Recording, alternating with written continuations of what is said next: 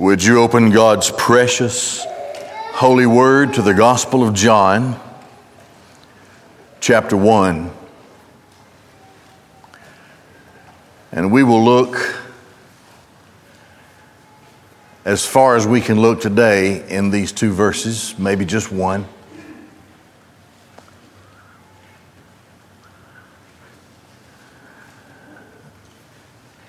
There is one prevailing thought that should always be uppermost in the mind of the redeemed. And that thought is this the glory of God. Say that with me, would you? The glory of God. One more time. The glory of God. I have no glory. We have no glory. All glory is to God. Abraham Lincoln once said, All that I am or ever hope to be, I owe to my darling mother. He had it wrong. It should be this All that I am or ever hope to be, I owe to God the Father and His Son, the Lord Jesus Christ. I shall never be anything beyond what the will of the Father is as executed by the Son, thus empowered by the Holy Spirit. I will never be anything beyond that. There is nothing within me that can empower me or create me or recreate me, regenerate me, save me. There is nothing within me that can keep me saved. There is nothing within me that can comfort me. There is nothing within me that can separate my soul from the Spirit. There is nothing within me that can cause me, when I'm dead, to go up and stand in the presence of my Savior. There's nothing within me that can empower me to be resurrected again. There is nothing in me that can empower my glorification. I'm nothing apart from what God would will me to be. That's it. The glory of God. Some infinitely glorious day, standing in the presence with all of those, the redeemed raptured and resurrected at last in his presence.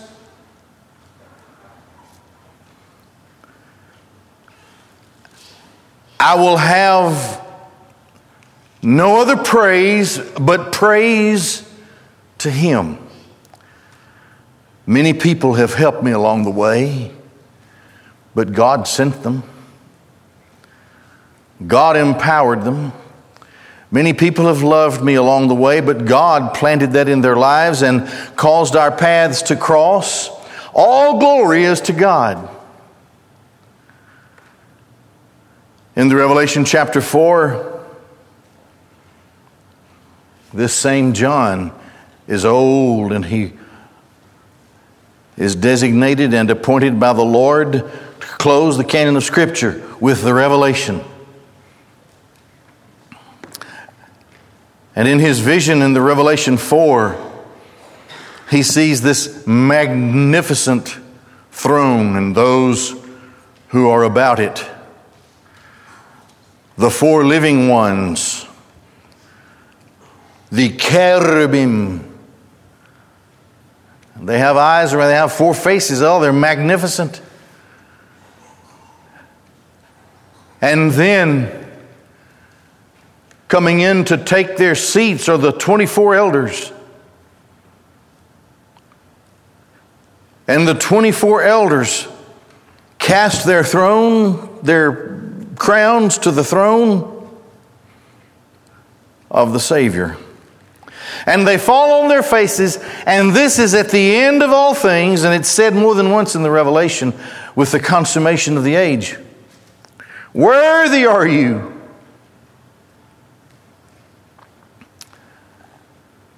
to receive the glory, the honor, and the power. For you have created all things, and by your will, all things have existed. All things.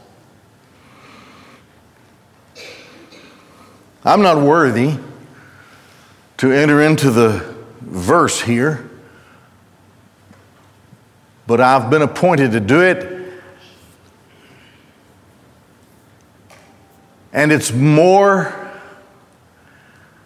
it contains more than I can say, but I'll try.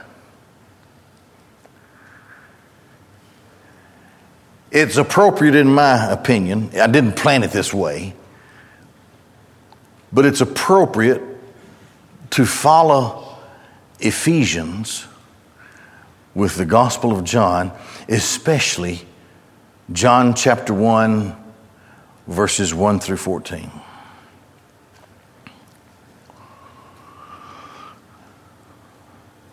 There are three, there are synoptic gospels, there are three of them. Matthew, Mark, and Luke. They follow the same pattern, sort of. They each have a different kind of audience. But they're pretty much the same in saying, in, in writing the things that they write about. Matthew presents Christ as the Messiah, the King of Israel. He draws upon the great prophets all across the Old Testament in giving the genealogy of the Christ, of Jesus. He takes the genealogy back to Abraham and notes to the Jewish audience to whom he writes that Jesus is the son of Abraham. Mark, many believe, was simply the scribe of Peter. But it's called the Gospel of Mark, it's the shortest. It starts on the banks of the Jordan River. It's written to a, written to a very wide audience. And the Christ of God is seen as the suffering servant. Luke is the longest New Testament book. Luke was a physician. He was commissioned by an important Roman named Theophilus. And Luke wrote a two volume book, the Gospel according to Luke, and then Acts, the book of Acts. Luke, the physician, a scientific and practical man, is writing to Romans primarily, but he's writing to Gentiles as well, as did Mark. And being the physician, he carries the genealogy of the Christ back to Adam who was created by God. Those are the synoptic gospels. Then there is the Johannine gospel. It's different. The gospel of John is unlike the other three, the synoptics. We find circumstances of Christ's life and ministry recorded by John that were not recorded in the other ones. Matthew takes us back to Abraham. Mark just starts at the Jordan River with the beginning of the ministry of Christ, first by introducing John the Baptist.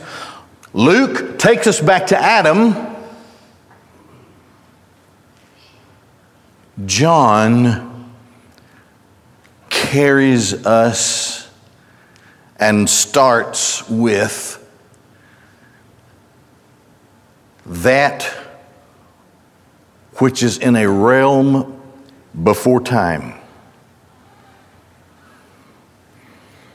I cannot describe it. No man will ever live, even, even in the new heaven and new earth, in an age of glorification we will never be able to exhaust the mind of God. He's God. You can't really apply words.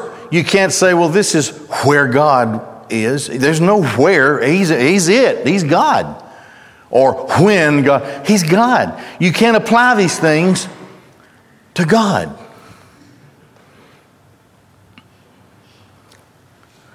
We live at our appointed time, you and I, in the time space continuum.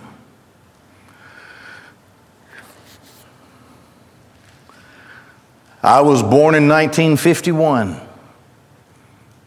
It was a good year. So was Pat. Amen. There you go. You, you've, you've been down the road I've been down, so you, we learned my lesson well. And someday I'll die unless I'm raptured. I don't know when, God knows. It's an appointment. There have been great events in history according to man. But here's how John begins his gospel. And may I submit to you right up front that you and I are in this verse. And I'm going to show you why.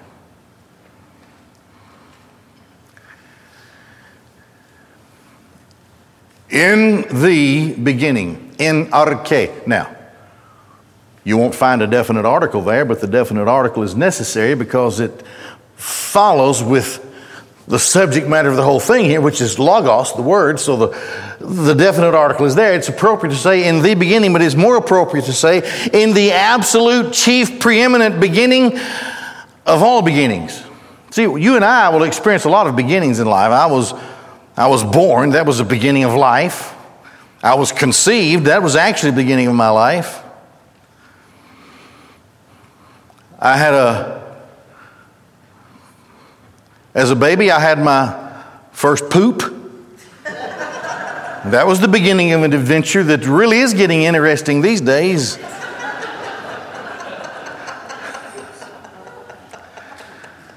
I had my first day at school, a beginning in school. Okay, come back around to the scripture now. We're back into the realm that we cannot understand. Of course, that one's one I don't understand either. The one who laughs longest and hardest is my wife. That's interesting. The preeminent chief beginning, that was the beginning of all other beginnings. So creation had a beginning, you see. The time and space in which we live had a beginning. There was a beginning of time. There was a beginning of the three parts of the space we live in. It had a beginning. There was a time. It, it started. But something was there. I say something. God was there. And I can't, I have a hard time taking words like before and applying them to God. But for the sake of what we're thinking about, God was before all that. He was, he was after all that. He, all of that is in Him. These are deep thoughts. John writes to the high minded Greek thinkers, philosophers, logic, reason, all of these things raced through the minds of the Greeks. The Hellenic philosophy of the day permeated the, the, the, the Gentile mind, the early age of the church. In the chief ruling preeminent beginning, the beginning. Now, of course, that has its relationship with what is said in Genesis 1 1, right? Bereshit Elohim.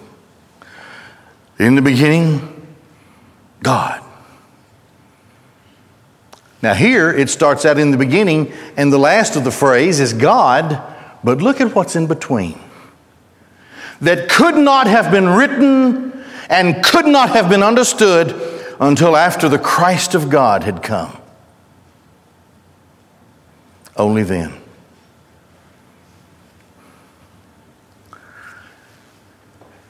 In the chief beginning,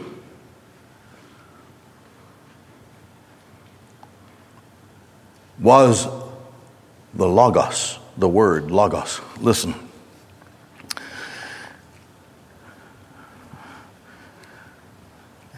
Here is what Logos means it, it's, it's more than just word as we would think of word. Logos encapsulates the following there is an idea, an embodiment and gathering of thoughts that are with the one who will express it before he ever expresses it. It is with him, it's in his mind.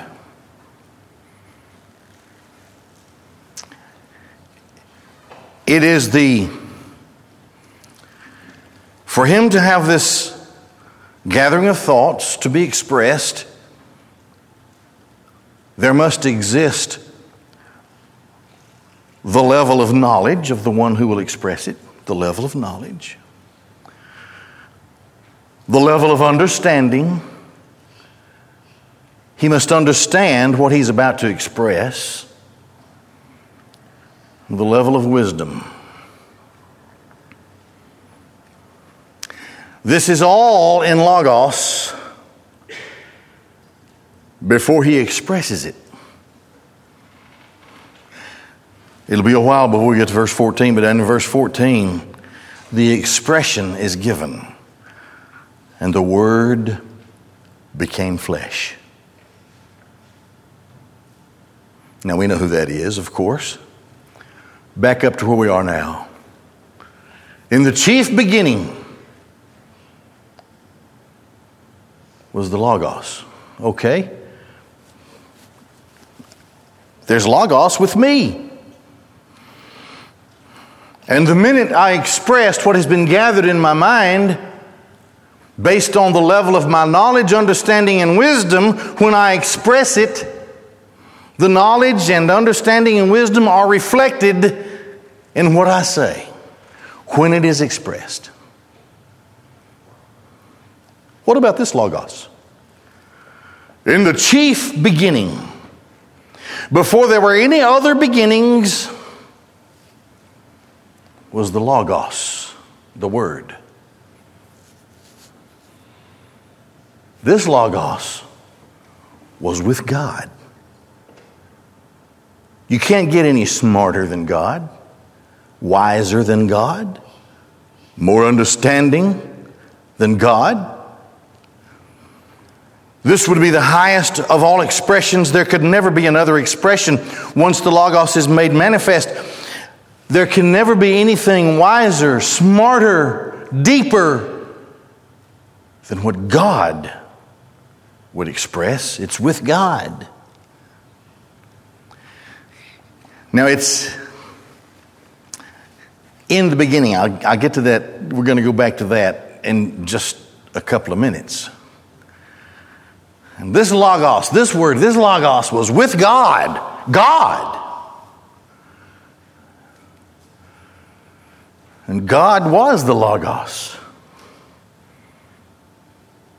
If God will think it and God will express it, it is the epitome of God.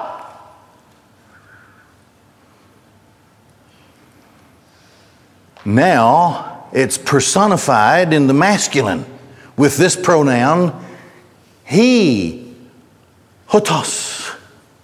He, who? Logos was in the beginning with God. He would be the visible manifestation. He would be the visible expression in the time space continuum in the beginning.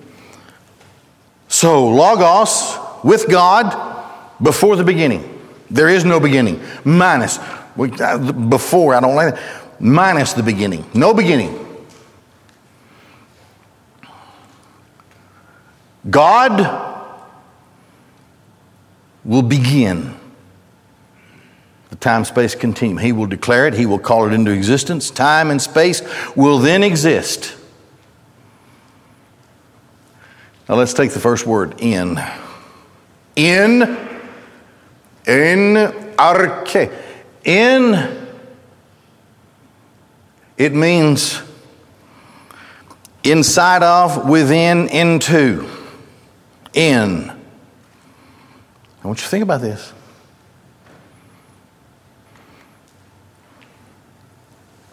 When the beginning began, in it, within it, inside of it, was the expression of His will from the mind of God, and it came into physical existence.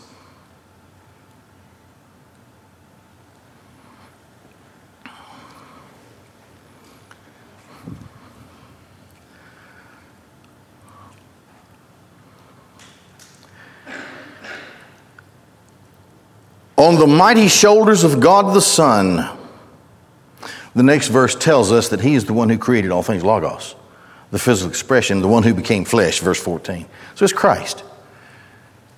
He, he is the physical creator by the will of the Father.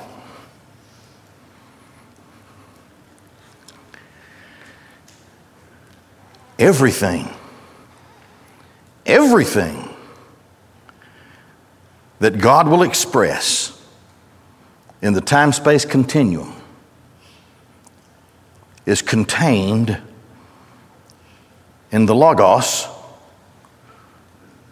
which is manifested in the creation event in the beginning. Perhaps I can best illustrate this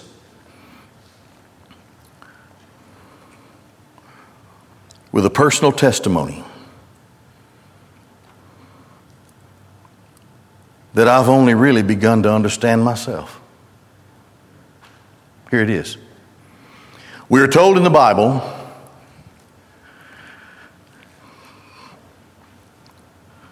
that those in Christ have their names written in the Lamb's Book of Life before the foundation of the world.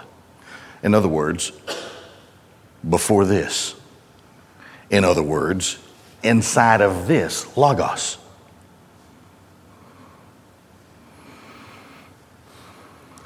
The Bible teaches me that before there was a time space continuum in which I could be created and live and exist, before that time, I was in the mind of God. Me, not just a generic guy, me. Are you redeemed? You as well. In the mind of God, but all that God would do for me would not finally and absolutely be expressed and done and accomplished until after all things in this age come to an end in the consummation. Now,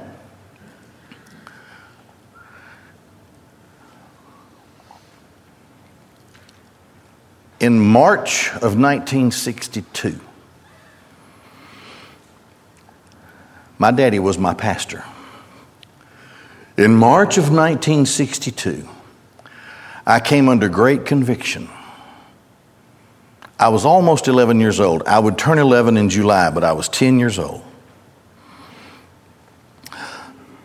Both my mama and my daddy had been telling me how I needed to receive Christ. I was getting on in age for a kid in a Christian home. You see, my thoughts were well, daddy's a preacher and a Christian, mama's a Christian, so I'm a Christian. Well, of course, that was a damnable lie. And I would have never been saved if God had not intervened by grace. But I've come to realize that what God had determined in eternity, God made happen at the time of His choosing. He expressed it, made it manifest in this creation. March, on a Tuesday night, I can't remember which the date, early March, first couple of weeks in March. On a Tuesday night, in the kitchen in front of the refrigerator at 1143 6th Avenue, Gadsden, Alabama.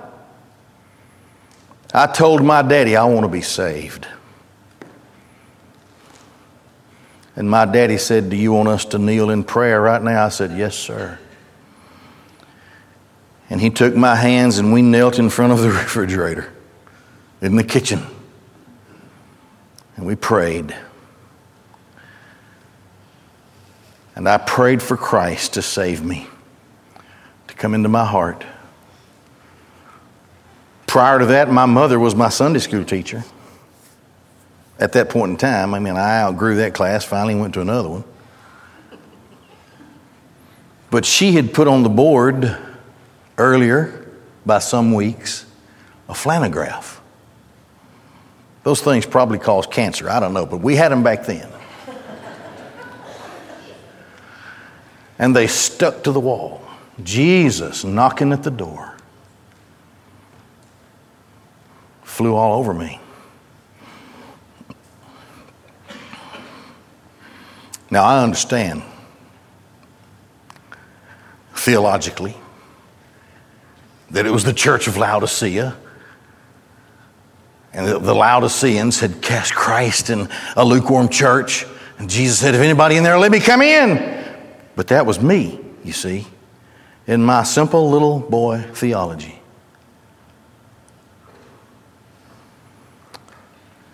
And I went to my daddy and we prayed. And he said, You know what needs to happen? I said, I need to come to the front. My daddy preached, and on March the 18th of 1962, I never sat on the front row. Never. I sat with my cousins in the back and we played thump football. We would, we would line up hymnals, made a football field out of it, and all during Daddy's sermons. But something had changed. my cousins were wondering where I was because they couldn't continue the tournament without me back there. I'm on the front row, two or three steps from my daddy. When he comes down, stands in front of the Lord's Supper table, extends the invitation. Boom, there I was.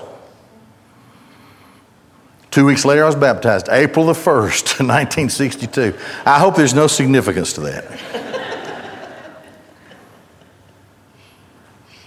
The devil has tried to make me feel like a fool all this time. And I was baptized.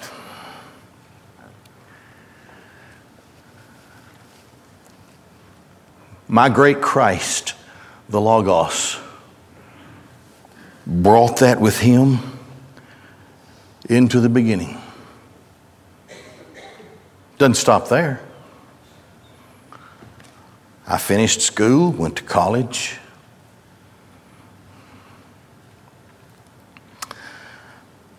At 16 years old, God called me to preach. For 10 years, I ran from it. I saw all that daddy had to go through, and I thought to myself, uh uh-uh, uh nah. Denied it for 10 years until upon a certain occasion at a youth camp, I was in my favorite place in the back pew. And a man who was our camp pastor that week, and I didn't know about all this, but his son wanted to publicly express his call into the ministry. And so, added to the regular invitation, the preacher says, Maybe there's a young man here today who feels called into the ministry. I was back there by myself, I was on the back pew. I have to tell you, I could not see or hear anything else but the path between me and that preacher at the altar. Nothing else. I couldn't see anything else. I was drawn down that aisle, and the preacher was surprised. He was just expecting his son, but he got, he got two for one that night. And I got back home, and the, the denial and the running started until a certain occasion after I was already married. Poor old Pat. She didn't marry a preacher. Mm. And I couldn't help it anymore, and I was licensed and then finally ordained when a church called me. My great Christ brought that on his shoulders into the beginning. It was already there. It's just the time had to pass before the will of God, according to his purpose and timing, would be expressed.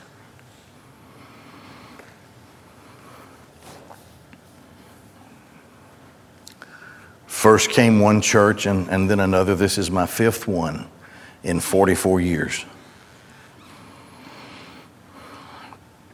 There have been some terrible experiences, there have been some sweet experiences, but nothing to me is sweeter than studying, teaching, and preaching the precious holy word of God. That ordination those churches, Christ carried them on his mighty shoulders into the beginning.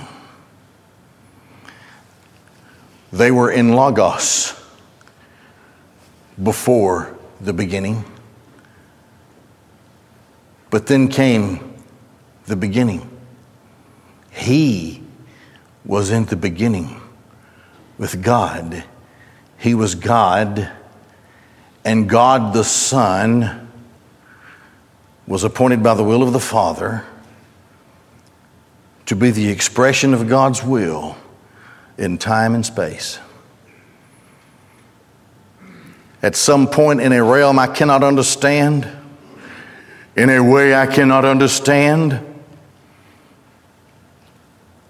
God thought of me every aspect. The psalmist puts it like this, this in the 139th Psalm.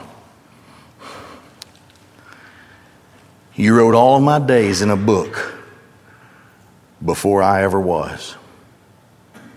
That's how the psalmist writes it. I don't know all that there is to know about that. I just know what the Bible says, and I believe it. Someday, one of two things are going to happen to me. I will be raptured without seeing death, or I will die.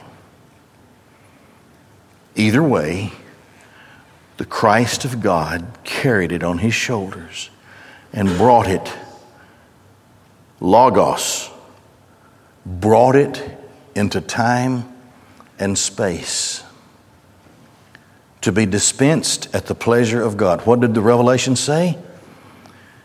You are worthy of all the glory and the honor and the power, for you created all things, and by your will all things exist.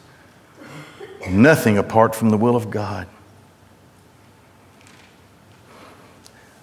I lost my self glory a long time ago. There's, there's nothing I can say. I don't know. We may baptize five. I don't even know how many. I don't keep up with numbers. We may baptize five, or we may baptize 500 this year. I have no idea. But I can't. So what? I'm not the Holy Spirit of God. I've preached in front of lost people where some are saved and some are lost. Let me tell you, I remember standing at the bedside of a man dying of cancer. He had lived a Christless life. He was in his 50s. His cousin, one of my church members, and I stood by his bedside, pleading with him to be saved. There was no chance for him to live beyond a day or two. He cursed Christ and God and said for us to take our Bibles and leave his room.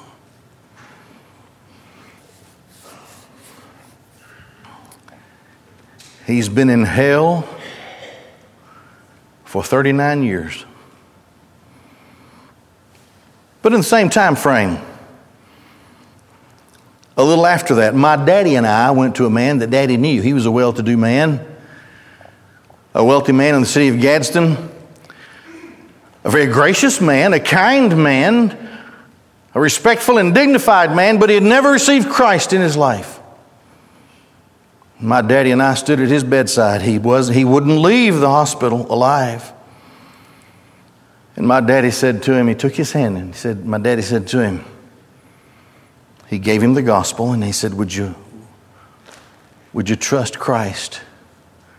Would you let us pray with you? Would you pray? The man looked up with tears in his eyes. He said, Yes, Paul, my daddy's name. I want Christ to be my Savior. What's the difference between those two? Both of them facing the same horrible end, just hours away from dying. And one would curse and swear and kick us out, defy the word of God, and the other would humble himself before God and be saved. The only answer I have is the grace of God. That's all. It could be that way today. There may be people here lost and saved, or people here who are lost, and some would be saved and some would walk away. They, they have the same experience, heard the same songs, hear the same message, they walk away. Let me tell you something.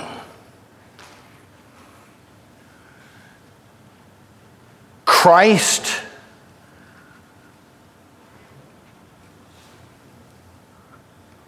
from the Logos would put it on his mighty shoulders and bring it into time and space. And in the course of time, according to the will of God, by the purpose of God, to the timing of God, the public profession of faith would come. There is a mighty, mighty chapter in the Bible, Romans 8. Starts like this There is therefore now no condemnation to those who are in Christ Jesus. None. No condemnation. On down there, these are Bible words. These are not my words. You have to deal with them. On down there, here's what Paul says. The Holy Spirit, through Paul, he says, Those whom he foreknew, he predestined. Those whom he predestined, he called. And those whom he called, he justified. And those whom he justified, he glorified. I don't know who all they are, the elect of God. I don't know. I have to preach to all of them, pray for all of them, plead with all of them. And I'll leave the rest up to God that great chapter 8 ends like this For I am persuaded, I'm convinced that neither death nor life, nor angels, nor principalities, nor powers, nor things present, nor things past, nor things above, nor things below shall be able to separate us from the love of God which is in Christ Jesus. This was on the mighty shoulders of Christ. From the Logos in the mind, stepping into the arche, the beginning, and the expression of the purpose of God. From before the foundation of the world to work it out. Why? Because let me tell you this at the end of all things, the elect of God will stand in His presence, and we will worship, praise, and adore Him, and we will shout with the elders, Worthy the Lamb that was slain.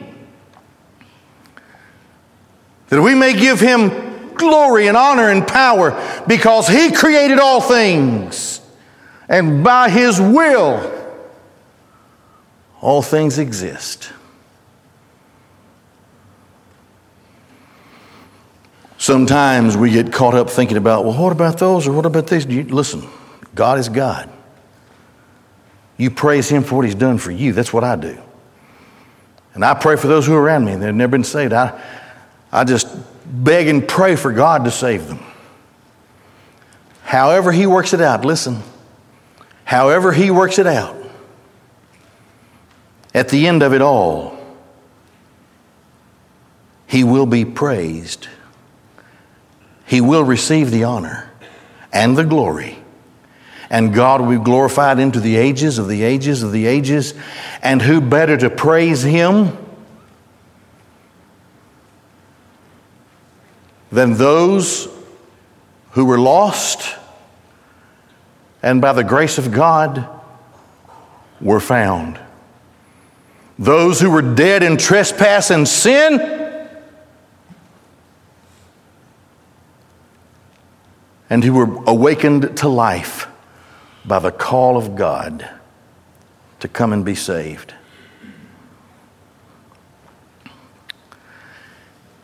All of this was on the mighty shoulders of the Christ of God, who came out of the other realm that I cannot understand and into the realm of creation to execute the purpose and plan of God determined before the foundation of the world. The Holy Spirit empowering him to do so.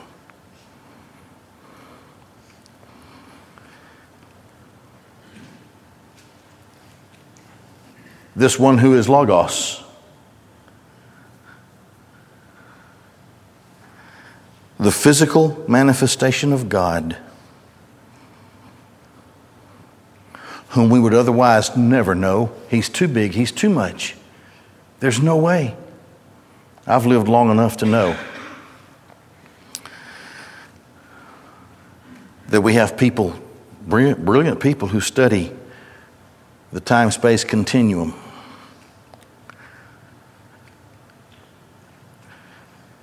And every time somebody comes up with a brilliant theory that seems like, oh, the, and the whole scientific community comes together and says, yeah, this is it. I've lived long enough to know that within a decade they will have debunked that thing. It's meaningless. You can never understand creation apart from the glory of God. That's why I said at the beginning, the glory of God. Nothing else matters. I don't matter, except it's how God will be glorified through me and in me. But that's outside of my power. God does that. I don't do that. Suppose a brilliant young scientist who by his mid 20s had a string of PhDs in all of the complicated sciences, sciences of cosmogony and cosmology. And he had unlimited resources.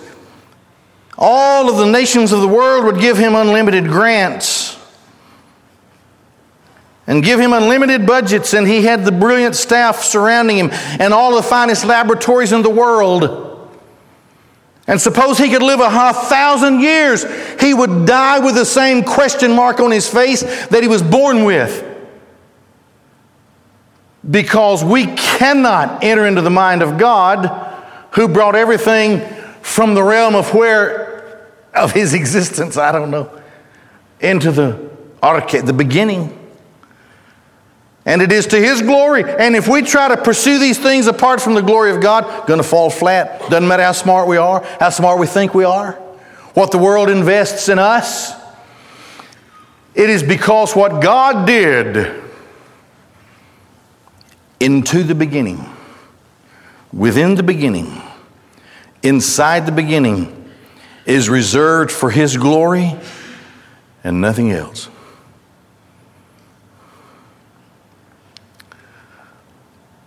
And the chief of all beginnings was the Logos, the Word. And this Logos, this Word, was with God. And God was the Word. He was in the beginning with God. This is how John begins his great gospel of Jesus Christ. There are things too high for me to know. There are things too great for me to understand. I must, however, collapse into the presence of a sovereign God and believe His Word, everything that's written in it. I'm still trying to understand a lot of it.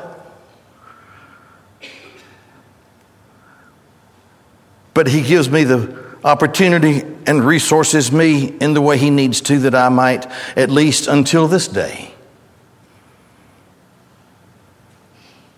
preach the riches of grace. What happens to us the older we get as Christians? What happens to us is what Peter says that we may grow in grace and in the knowledge of our Lord Jesus Christ.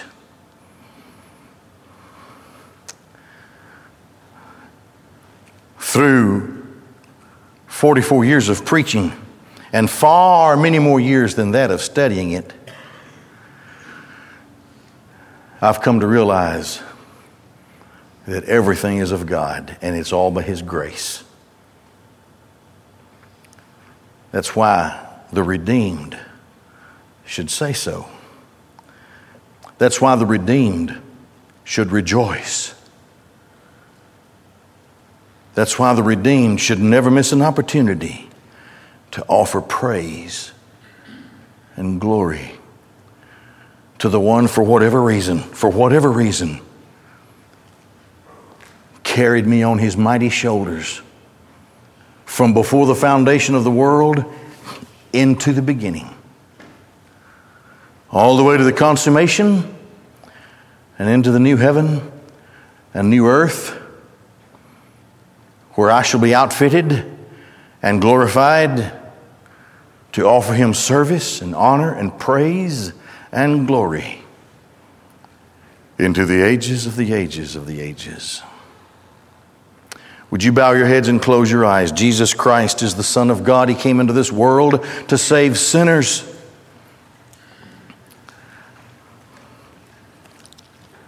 Here's our invitation. If you're here today without Christ and you would like to come, having been called by God and convicted, you'd like to come to me right now in just a moment and say, Pastor, I want to be saved. Let me pray with you. The invitation is for you. In the act of standing, we ask you to come. Maybe you're here and you're already a Christian. But you need to follow the Lord in baptism. You come, we'll take care of those details. Maybe you're here finally, and you just want to come, become a part of Shiloh, be a part of our family. The invitation is open for you. You may come publicly in this appeal today, or if you have questions, we have deacons and their wives in rooms as you exit, and you can step into those rooms and speak to them about the invitation. Father God in heaven, Lord, bless this invitation. God, I'm not worthy to even think